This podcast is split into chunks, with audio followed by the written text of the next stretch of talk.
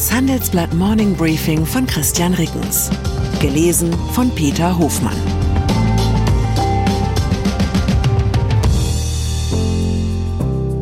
Guten Morgen allerseits. Heute ist Donnerstag, der 28. Dezember 2023. Und das sind unsere Themen. Abschied von Jacques Delors. Er brachte das U in die EU. Wachwechsel in Frankfurt. Commerzbank überholt Deutsche Bank.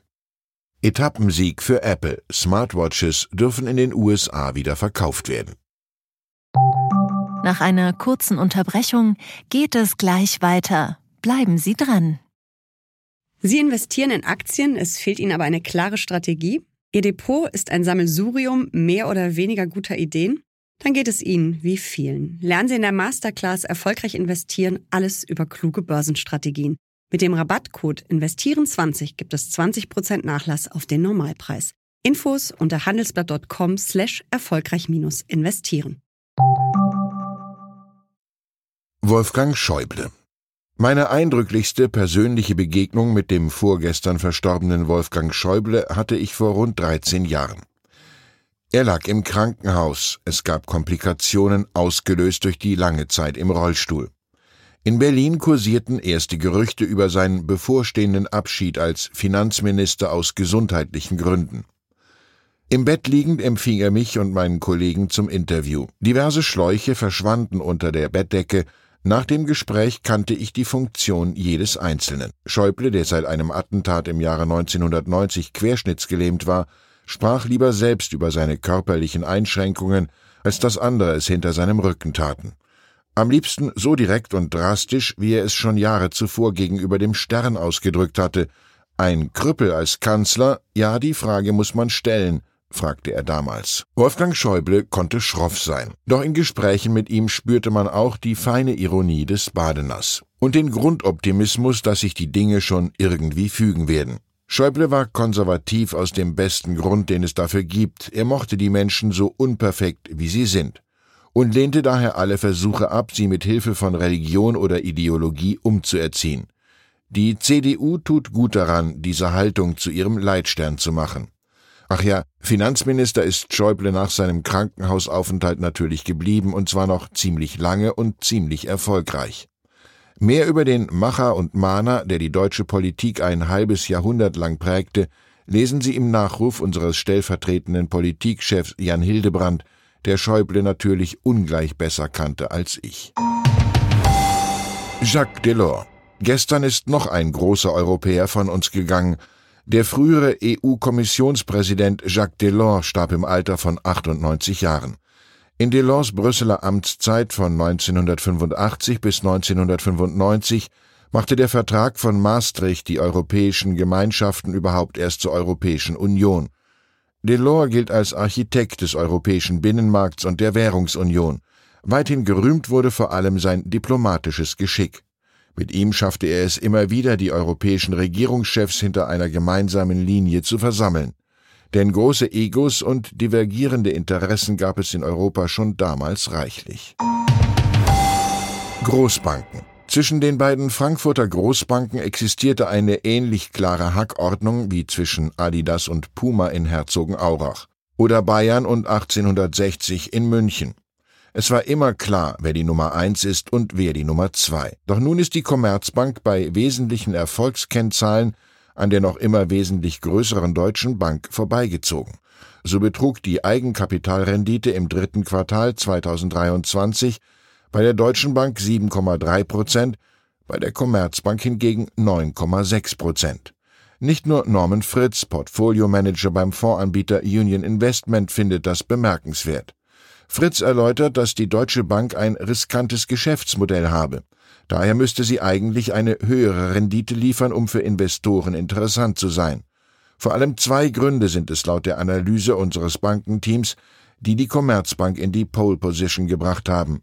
Die Zinswende hilft primär der Commerzbank, die einen großen Anteil ihrer Einnahmen mit den Einlagen von Privat- und Firmenkunden erzielt. Bei der Deutschen Bank sorgen die hohen Zinsen für weniger Rückenwind, weil das Investmentbanking eine größere Rolle spielt. Und zweitens war die Commerzbank beim Kostensenken deutlich erfolgreicher als die Deutsche Bank. Apple Die Rechtsabteilung von Apple hat sich ihren Jahresbonus kurz vor Silvester womöglich doch noch gesichert. Der Konzern hat vor einem Berufungsgericht in Washington erreicht, dass der US-Importstopp für Apple-Uhren vorläufig ausgesetzt wird. Apple konnte zwei Modelle seiner Smartwatch nach einem verlorenen Patentverfahren seit Dienstag nicht mehr in die USA einführen und damit nicht mehr im Heimatmarkt verkaufen. Die US-Medizintechnikfirma Massimo wirft Apple vor, in den Uhren eine von ihr patentierte Technologie zur Messung des Sauerstoffgehalts im Blut ohne Lizenz einzusetzen. Greife nie in ein fallendes Messer lautet eine der bekanntesten Börsenweisheiten. Soll heißen, eine Aktie, die im Kurs stark gefallen ist, mag dadurch billig erscheinen, doch wahrscheinlich wird ihr Kurs weiterfallen. Wie bei allen vermeintlichen Gewissheiten lohnt es sich auch, diese gelegentlich zu hinterfragen. Also hat mein Kollege Andreas Neuhaus für Sie beherzt in fallende Messer gegriffen, mit einem überraschenden Ergebnis. Wer am ersten Handelstag 2023 jene zehn Aktien aus DAX, MDAX und SDAX gekauft hätte, die 2022 am stärksten verloren hatten, dessen Depot wäre Stand heute 62 Prozent im Plus. Damit hat sich der Korb der Verlierer deutlich besser entwickelt als der gesamte deutsche Aktienmarkt. Der ist nämlich ohne Dividenden gerechnet nur 13 Prozent im Plus. Auf zehn Jahressicht hätten Anleger mit der Strategie, jedes Jahr aufs Neue die zehn größten Börsenverlierer zu kaufen überproportionale Renditen einfahren können. Also her mit den Loser-Aktien. Davor warnt Geldanlageexperte Neuhaus. Der Aktienkorb der Angeschlagenen verhalte sich extrem volatil. Manche Unternehmen erholen sich schnell wieder, andere gehen pleite. Aber immerhin lautet sein Fazit, dass sich ein näherer Blick auf Aktien, die in diesem Jahr am schlechtesten abgeschnitten haben, durchaus lohnen kann. Traumschiff. Nicht nur an der Börse gilt, alles, was heute dauerhaft wirkt, kann morgen schon in den unbarmherzigen Malströmen des Wandels versinken. Einzig ein Fernsehformat des ZDF stemmt sich seit Jahrzehnten dem Strudel der Zeit entgegen. Wenn am Neujahrstag das Traumschiff zu seiner 100. TV-Reise aufbricht, wird alles so sein wie immer. Fast alles, denn einer Fernsehvorschau der deutschen Presseagentur musste ich soeben entnehmen, dass der Traumschiffkapitän, verkörpert von Florian Silbereisen, erstmals seit Bestehen der Serie Sex haben wird. Und zwar mit einer gewissen Veronika in den heiligen Hallen der Kapitänskabine. Beim Klabautermann, wenn das mal gut geht.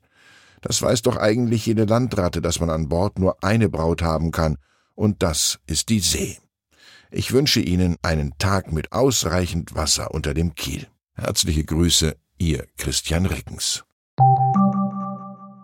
Wie steht es um den Standort Deutschland? Wie entwickelt sich der Goldpreis? Wie führe ich in meinem Unternehmen KI ein? Ich bin Horst von Butler, Chefredakteur der Wirtschaftswoche und jeden Tag liefern wir Ihnen Analysen, Kommentare, Reportagen und Hintergründe, damit Sie fundierte Entscheidungen treffen können. Sei es für Ihr Geld, Ihre Immobilien, für Ihre Karriere oder für das eigene Unternehmen. Wir begleiten Sie beim nächsten Schritt und wir denken an den nächsten Schritt. Für unsere journalistische Arbeit wurden wir jetzt sogar mit dem European Publishing Award ausgezeichnet als Magazin des Jahres und das wollen wir mit Ihnen feiern. Auf vivo.de slash ausgezeichnet können Sie jetzt drei Monate lang die Vivo zum halben Preis lesen. Also da würde ich ja zuschlagen. Ich freue mich auf Sie.